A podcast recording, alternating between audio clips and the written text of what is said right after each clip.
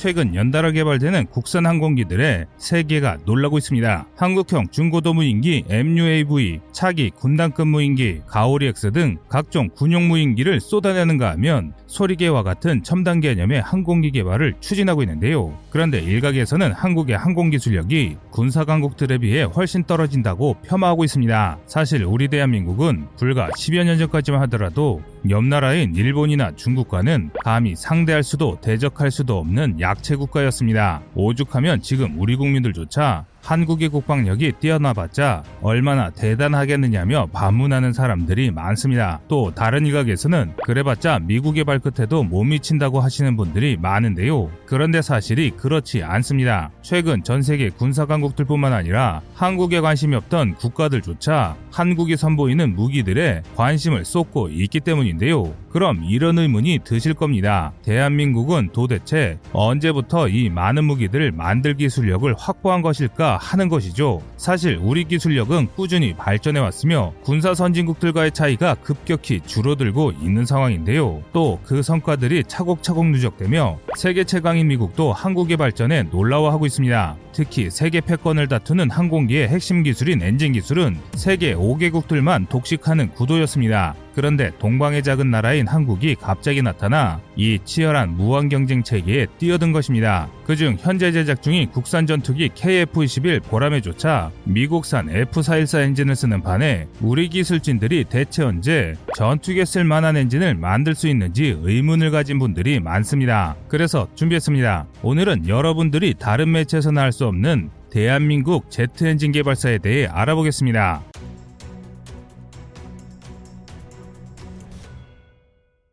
최근 우리 연구진은 오천오백 파운드급 터보팬 제트 엔진에 사용될 터빈 블레이드와 코어의 실증에 성공했습니다. 현재 오천오백 파운드급 엔진의 본격적인 개발과 이를 통해 팔천 파운드급 엔진과 그 이상의 엔진을 개발할 예정인데요. 이천이십오 년이면 첫 번째 터보팬 엔진이 국산 무인기에 탑재될 것입니다. 그런데 일각에서는 우리 기술진들의 엔진 개발이 너무 느리다는 말도 안 되는 이야기를 하고 있습니다. 대한민국도 사십 대를 도입한 오 세대 스텔스 전투기 에프 삼십오 에이가 사용하는 에프 백삼십오 엔진의 최대 추력이 이만 팔천 파운드인데다 애프터버너를 사용할 시 사만 삼천 파운드에 달하는데 이제 오천오백 파운드를 개발해서야 언제 미국을 따라잡느냐는 것입니다. 하지만 한국은 이제 전투기 엔진 개발에 뛰어든 지 불과 몇 년도 되지 않았습니다. 그동안 우리 연구진이 군용 제트 엔진을 제작하기 위해 들인 노력을 알게 된다면 감히 그런 말을 할 수 없을 것이 분명한데요. 대한민국이 본격적으로 항공기용 엔진을 개발한 것은 극히 최근의 일입니다. 그 중에서도 제트 엔진을 개발하기 시작한 것은 이천 년대 이후라 해도 과언이 아닙니다. 그래서 우리 손으로 만들었다는 국산 초음속 훈련기 티 오십조차 에프 오 전투기와 같은 에프 사백사 계열 엔진을 사용했는데 지금은 제트 엔진을 만들 수 있는 반열에 오른 것입니다. 그동안 한국은 제대로 된 제트 엔진을 만져보지도 못했습니다. 하지만 지금은 상당한 기술을 보유하고 있습니다. 한국은 천구백팔십 년대부터 한국형 순항미사일을 개발하기 위해 프랑스, 러시아 등 여러 나라들과 함께 터보제트 엔진 개발을 시작했습니다. 그 결과물이 한국형 함대함 순항미사일 해성의 에스에스 칠백육 케이 터보팬 엔진입니다. 이 엔진의 추력은 천오십 파운드에 달해 당시 마이크로 터보사의 티알아이 육십 삼 엔진의 구백 파운드보다 강력했으며 비행 환경에 맞춰 엔진의 제어를 지속적으로 변경하는 동적 제어 능력까지 추가한 것보다 우수한 모델입니다. 해성은 천구백구십삼 년 군이 소유 제기에 천구백구십육 년 탐색 개발을 시작했습니다. 이후 천구백구십구 년 본격적인 체계 개발이 이루어져 이천삼 년 마침내 한국형 함대함 미사일 해성을 개발하는 데 성공했습니다. 최초 소요제기 이후 개발 성공까지 십 년이 걸린 장대한 프로젝트였는데요. 러시아로부터 소형 터보팬 제트 엔진 기술 협력을 받아 마침내 완성할 수 있었습니다. 해성은 사거리 백팔십 킬로미터이며 최대 여덟 번 변침이 가능해 적을 기만할 수 있으며 해면에 바짝 붙는 C 스키밍 공격은 물론 공격 직전 수직으로 상승해 적에게 내려꽂는 팝업 기동이 가능합니다. 뿐만 아니라 콜롬비아에 수출되는 등의 성과를 내기도 했습니다. 케이디디엑스용 완전전기 추진 체계를 제작 중인 하나 에어로스페이스 역시 항공기용 제트 엔진의 상당한 노하우를 갖고 있습니다. 우리 공군이 보유한 에프 파이브 엔진과 에프 십육 전투기의 에프 백 엔진의 면허 생산을 통해 상당한 노하우를 획득했습니다. 에프 사백사 엔진의 추력은 만 천 파운드이고 한국이 생산한 에프 백 엔진의 추력은 만 사천 칠백 파운드 정도인데요. 시간이 지날수록 성능이 더욱 뛰어난 제트 엔진의 면허 생산에 성공하며 기술을 축적한 것입니다. 최근에는 케이에프 이십일 보람 에스 일, 에프 사백십사 엔진의 라이센스 생산을 시작했는데요.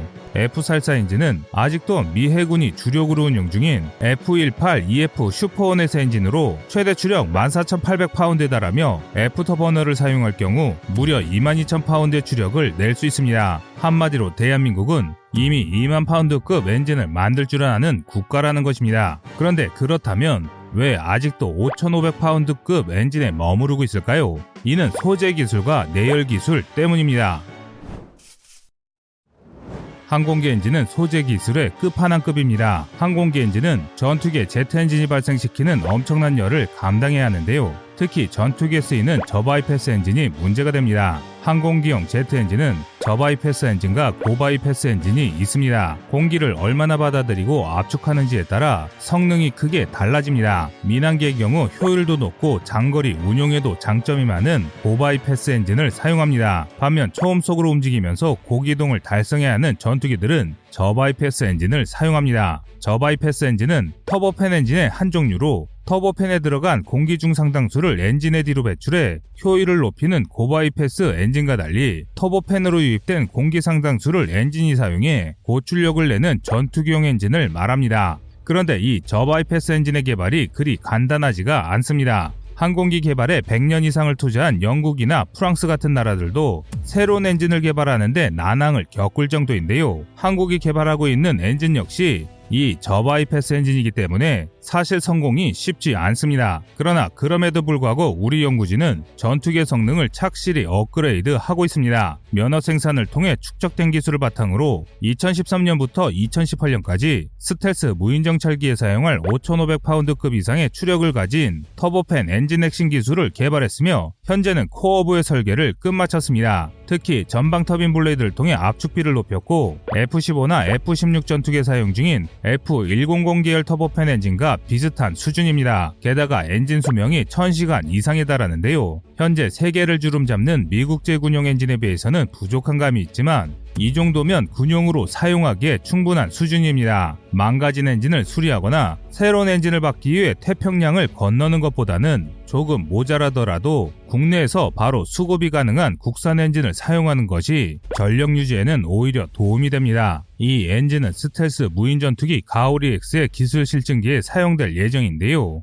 오천오백 파운드급 추력의 코어부를 통해 안정적으로 팔천 파운드 이상의 추력을 내는 것을 목표로 하고 있습니다. 한마디로 이천이십오 년이면 우리 기술로 만든 저바이패스 터보팬 엔진을 장착한 국산 스텔스 무인기가 우리 영공을 비행하고 있을 것입니다. 그러나 이런 성과에도 불구하고 우리 개발진의 노고를 폄훼하는 이들이 있습니다. 이들은 일본의 엔진 기술이 우리를 압도한다며 한국이 자존심을 졌고 일본에게 기술 지원을 받아야 한다고 주장합니다. 이런 주장은 상당히 화가 나는 말인데요. 그럼에도 무조건 화를 낼 수 없는 것은 일본의 엔진 기술이 아직까지는 정말로 우리보다 뛰어나기 때문입니다. 최근 일본은 엑스에프 구십일 엔진을 공개했습니다. 에프 나인 엔진은 엔진 입구 지름 일 미터, 길이 사 점 팔 미터, 자체 중량 일 점 이 톤 정도로 에프 이십일 랩터에 쓴 에프 백십구 엔진보다 육백 킬로그램이나 가벼우면서 추력은 동등하거나 오히려 우위인 엔진입니다. 일본은 이 엔진을 통해 육 세대 전투기를 개발하겠다는 야심찬 계획을 세우고 있습니다. 그러니 일본의 도움을 받아 엔진 기술을 만들어야 한다는 이야기도 완전히 무시할 만한 이야기는 아니란 것입니다. 하지만 이 이야기를 하는 이들이 간과하는 것이 하나 있습니다. 일본이 만든 전투기는 일본도 적극적으로 사용하지 않는다는 것입니다. 지금 육 세대 전투기를 만들겠다고 하는 일본이 사용하는 오 세대 전투기는 우리 대한민국과 같은 미제 에프 삼십오 전투기입니다.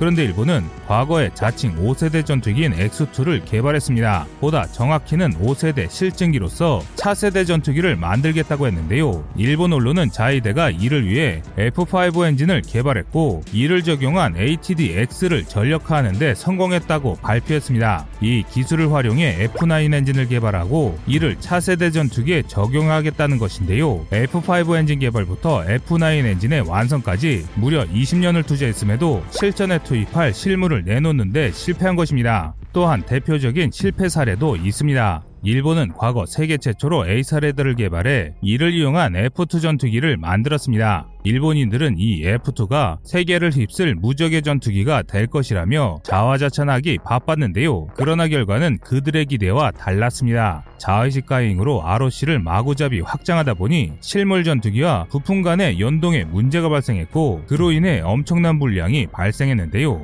이 때문에 양산 일호기가 이천 년에야 납품에 성공했습니다. 이는 당초 예정보다 무려 십삼 년이나 지연된 일정이었습니다. 그마저도 연이은 불량을 감당하지 못하고 이천사 년에야 본격적으로 투입할 수 있었습니다. 에프 투의 대당 가격은 우리군의 에프 십오 케이보다 삼백억 정도 비싼데요. 하지만 정작 성능은 크게 떨어져 에프 십오 제이의 보호가 없다면 이마저도 제대로 쓸 수 없습니다. 당연히 이 비싸고 까다로운 전투기를 사겠다는 나라는 단 한 나라도 없었는데요. 비슷한 시기에 만들어진 일본산 수송기 가와사키 씨 투의 가격 역시 그보다 훨씬 대형인 씨 십칠 글로브 마스터를 웃도는 것을 보면 일본은 그냥 무기를 만들면 안 되는 나라가 분명한 것 같습니다. 반면 대한민국이 만든 국산 고등훈련기 티 오십은 합리적인 계획과 적당한 국산화를 통해 에프 오십 경공격 기로 진화해 세계 각국으로 수출되었으며 케이에프 이십일 개발에 밑거름이 됐습니다. 뿐만 아니라 에프 사백사, 에프 백십, 에프 사백십사 등 여러 엔진을 정비하고 면허 생산하며 축적한 기술로 안전하고 빠르게 자체 엔진을 개발할 수 있게 되는데요. 이처럼 무기는 그냥 기술이 좋으면 만들 수 있는 것이 아닙니다. 필요한 성능을 정확히 파악하고 그에 맞춰 현실적인 계획을 세운 뒤 철저한 검증을 거쳐 만들어야 제대로 된 무기를 만들 수 있는데요. 일본은 기술과 시용으로 무기를 만들었지만 제대로 사용을 못하는 것을 보면 그만큼 독자 개발이 얼마나 어려운지를 알 수 있습니다. 하지만 한국은 이런 일본과 달리 새롭게 선보이는 무기 체계 모두 성공시키며 전 세계를 놀라게 만들고 있습니다. 현재 한국은 지금 개발하는 전투기 엔진으로 또다시 세계를 놀라게 할 것입니다. 그만큼 한국의 기술력은 발전했습니다. 여러분의 생각은 어떠신가요? 시청자님의 현명한 의견을 댓글로 남겨주시기 바랍니다. 여러분들의 좋은 의견이 좋은 영상을 만드는데 많은 힘이 됩니다. 이상, 꺼리튜브였습니다.